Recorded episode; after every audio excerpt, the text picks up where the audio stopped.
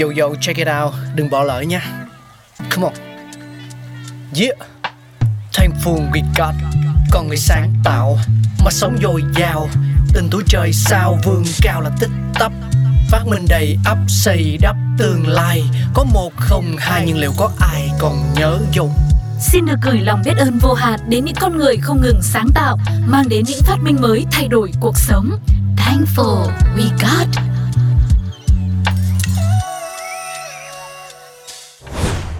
Thủy tinh là vật liệu quen thuộc, nhưng có ai biết nó ra đời từ bao giờ không ta? Thủy tinh đã và đang trở thành một vật liệu không thể thiếu trong hoạt động sản xuất cũng như đời sống của con người. Nó có rất nhiều ưu điểm vượt trội về tính an toàn và thẩm mỹ mà những loại vật liệu thông thường không thể có được. Vậy thì hôm nay, quý vị hãy cùng với Sugar trong Thankful We Got, mình cùng nhau tìm hiểu lịch sử ra đời của vật liệu đáng quý này nhé!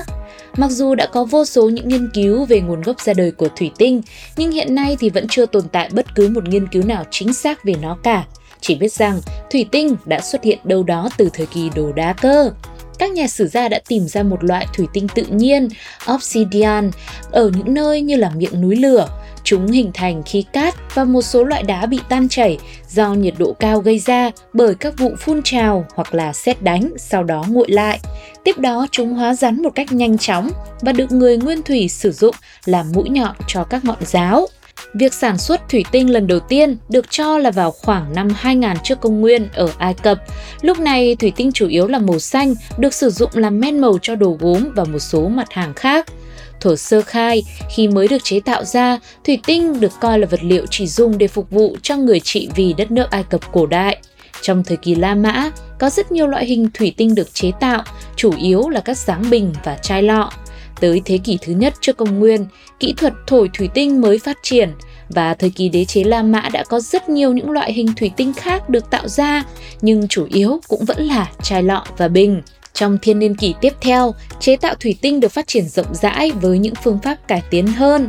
Vào giữa năm ba mươi trước công nguyên và năm ba trăm chín mươi lăm sau công nguyên, những người thợ thủy tinh Syria đã phát minh ra chiếc ống thổi, giúp cho việc tạo ra các sản phẩm thủy tinh có hình dáng và độ dày khác nhau.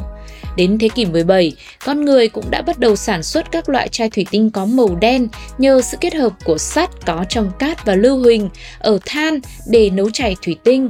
Cũng thời gian này, các loại màu chuyên dụng khác đã được tạo ra nhờ những phương pháp khác nhau.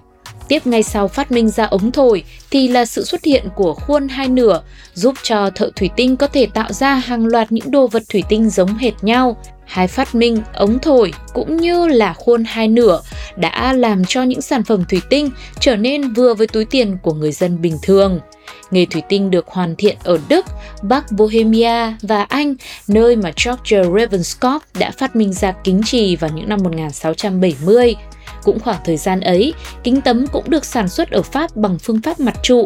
Để cải tiến công nghệ bắt nguồn từ La Mã, những người thợ Pháp đã thổi những mặt trụ thủy tinh dài, tách nó ra và cán phẳng bằng những khối gỗ để tạo ra hình chữ nhật. Với sự ra đời của công ty kính tấm của Anh vào năm một nghìn bảy trăm bảy mươi ba, nước Anh đã trở thành trung tâm kính cửa sổ chất lượng cao của cả thế giới.